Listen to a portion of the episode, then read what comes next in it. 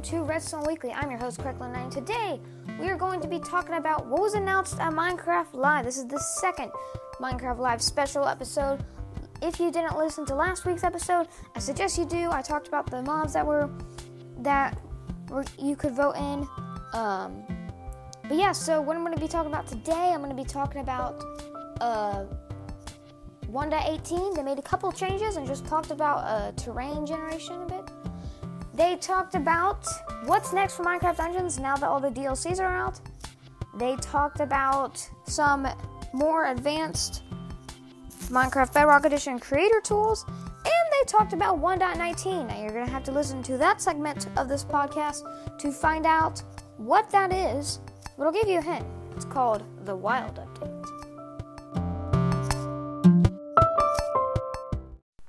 So to start, uh, real quick, this is going to be a short segment. I just wanted to talk about how um, um, Henrik, I think, was talking about the Minecraft um, terrain generation from old to new chunks.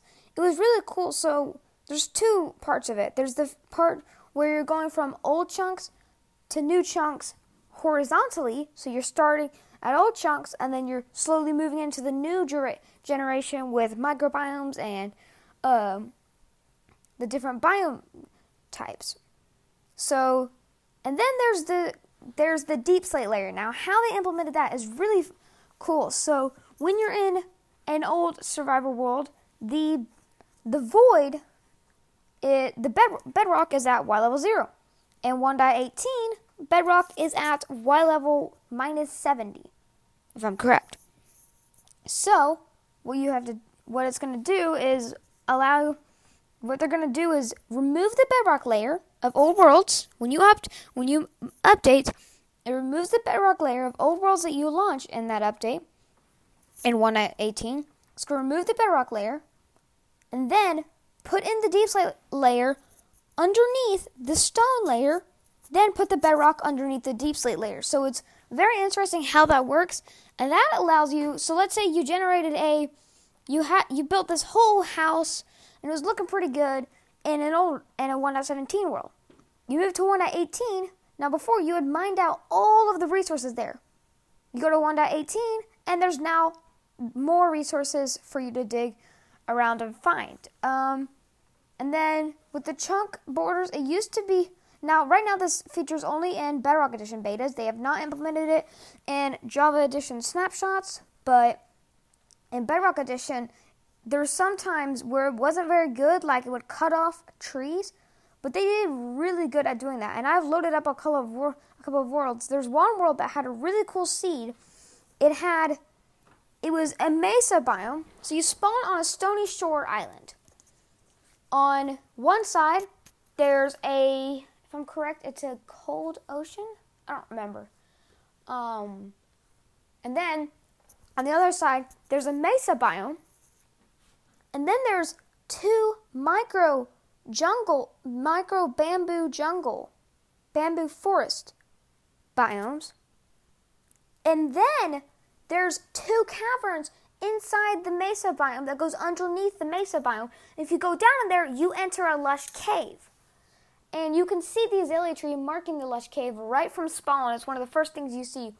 So I really suggest checking that seed out. It's in the description. It's probably one of the best ones I've found just overall in Minecraft. And the best, definitely the best one I've found in 1.18.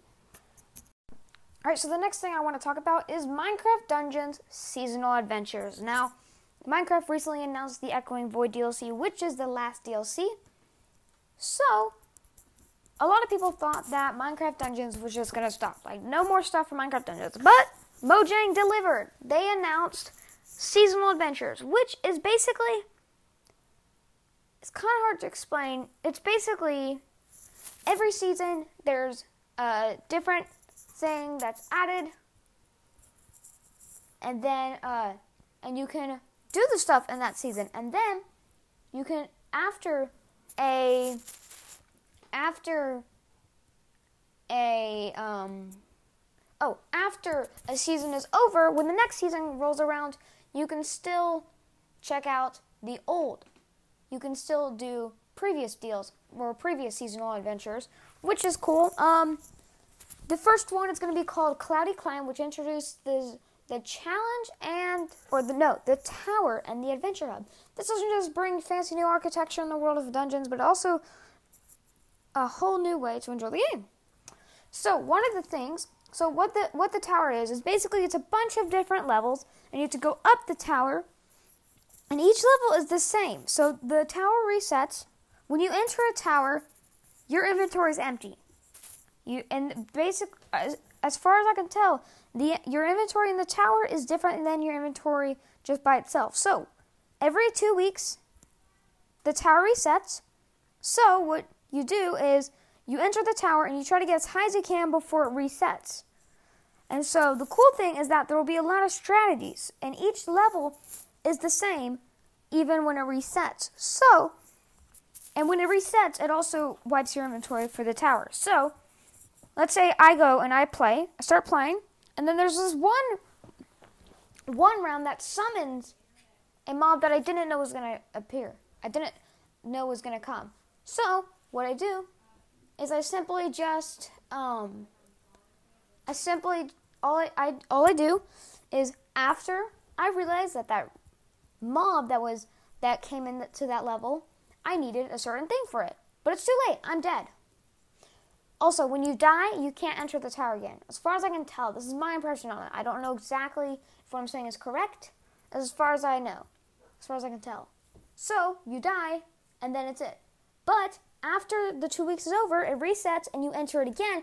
And this time, I know that I need to grab this specific item so that I can beat that boss, that mob in that level. So it's very strategic. I like it. And so, and so, yeah. So that's um, that's one of the things. They're also adding. They're also adding the um they're also adding Corey. Oh, you can get um. Sorry, I'm blanking out here. Uh oh, you can get um adventure points, and those allow you to use. You can use those points, I guess, for more for exclusive pets, emotes, and flares. So they're adding emotes and flares. Emotes are what they sound like. Uh, just like in Bedrock Edition, emotes are just little emotes. You do little things. I don't know exactly what they'll be, but that sounds cool. The other thing is flares. So flares, let's say I'm drinking a health potion. One a fla- one of the flares makes a bunch of hearts appear around you. These are purely cosmetic. It makes a bunch it makes a bunch of hearts appear around you for that you can so then it looks cool when you're drinking a health potion. And there's a bunch of other ones, so I like that. Um, next, or I think is that all? Oh, I think there's going to be two plans for the seasonal adventure. You can either just pay, you can either just do it for free, or there's a there's a paid plan, which I guess is the way for Minecraft to still earn money from Minecraft Dungeons, since the DLCs were the way that they were earning money. So I like that. Um, I don't know if I'll if I'll hop on the season. I'm gonna call it season pass. I'm not gonna. I'm not sure if I'll sign up for the season pass. Definitely not right away. So I feel like I want to get more content out of Minecraft Dungeons. Uh, but yeah. So now let's talk about the next thing. Next is the Bedrock Edition creator tools. So one of the things that they added is something for Blockbench, which allows, which makes it easier to make Minecraft things. Um. Uh, but it's uh, another one is another thing that they added. They have a separate page on Minecraft.net called Minecraft.net. It's Minecraft.net slash creator. I'll have a link to that in the description. Um, but yeah, so it, it gives a lot of cool tools on and research uh, and um, tools and resources on how to make Minecraft things. Uh, yeah, so they added the Minecraft Entity Wizard for Blockbench, and there's a guide to that if you want to check out that. Um, but yeah, it's really cool. Uh, te- it's really cool. I suggest you check it out if you want to begin making um, if you want to try making Minecraft custom Minecraft mobs, this is definitely the way to do it. Um, I don't know exactly if they've given a guide on how to make a custom mob, but they've get, definitely given a guide on how to edit the properties of a certain mob. So I really suggest doing this. Um, so yeah, if you want to check it out, there will be a link to the creator documentation in the description. But yeah, so it just makes it easier for people to make mods and add-ons for Bedrock Edition Minecraft. And next is the part you've been waiting for, the Wild Update.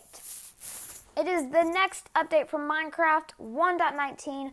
I was expecting an end update, but this is definitely a good thing for Minecraft to do since they're not able to deliver as much stuff since they're working from home during the quarant- during uh, COVID-19. So, what they're doing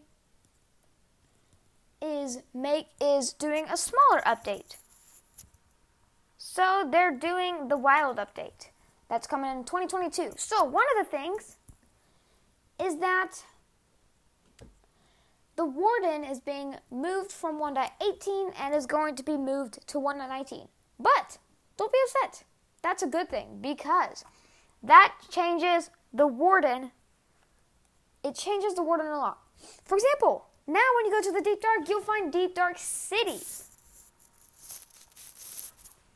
So that's really cool. Uh, there will be loot there. The other thing is some more info on Sculk, on what the Sculk is. And then the Warden, the way it's summoned is different. So there's Sculk Screamers, which make a, um, which will turn, uh, they will, uh, whenever a mob, oh, whenever you make a loud noise or anything, they will actually make a noise like basically scream, but sculk, skulky. It's it's hard to describe. I suggest watching the event if you haven't already because it really describes it well. Um, but yeah, so that will make a scream, and then along with making noise for the warden, it will also give the darkness effect, which is the flashy effect that you saw in Minecraft Live 2020, which makes the light pulse down and up and down and up, make it darker and then back to normal, and then darker, back to normal. It really ma- adds to the scary effect of the deep dark. Also, the way the warden is spawned is different, or summoned, I guess. Instead of it just being there and you can't avoid it, they make it almost avoidable. The warden no longer is automatically there. Instead, if you've activated too many sculk screamers, the warden will climb out of the ground, almost as if it's been. It lit. I kind of like it. Also, I don't know if you climb if it climbs out of the ground or something, but I like to think of it as if the sculk, the sculk growth all over the place, has decided. Ha, the sculk screamers have had enough, and they gathered up some sculk and turned themselves into and tur- and grew the warden, and so the warden cl- grows out of the out of the um out of the deep out of the sculk growth and starts coming after you. And also, the warden can now smell, so even if you're completely still, it can still find you. It's harder for it to find you, but after it finds you, you can kiss everything that you have in your inventory goodbye. Unless you have to keep inventory on. Because that thing after two hits with full netherite armor will knock you out. So it is a really, really scary place. It's probably the most scary place in Minecraft. It's not too scary, but it's definitely something that when you hear the warden climbing out, you need to leave the deep dark now. So yeah, that's the deep dark and the warden. Next is the more naturey side of this update. So it's cool. What's cool about this update is that part of it, small part of it, is original, but a lot of it is actually from the Minecraft Live, I think it was actually Minecon Earth 2018 biome vote. It was Um, if I'm correct, it was taiga. Oh, it was taiga, desert, and swamps. So, with taiga was the one that won. That was that added the campfires, the um, the foxes and sweet berries. Uh, deserts would add ostriches, um, termites, and um, and meerkats. But what is I think also the baobab. I'm not entirely sure. I think it, I think they just added meerkats, ostriches, and termites. I'm not entirely sure. So the swamp one added mangrove trees, frogs, and boats with chests. What they're doing in the wild update is adding. Now, when they did the 2018 biome vote, they said that they were that they weren't going to not add the one, unlike the mob vote, they weren't going to not add the ones that lost the vote. It was just choose. They, you basically were just voting on which one would come. Would, they would update first. So the Taiga won, so they updated that instantly, and the or like very quickly in the Village of Pillage update. And for here, and for na- now, three, four years later, they're going to update the swamp, which adds the mangrove trees, frogs, along with that tadpoles, and boats with chests.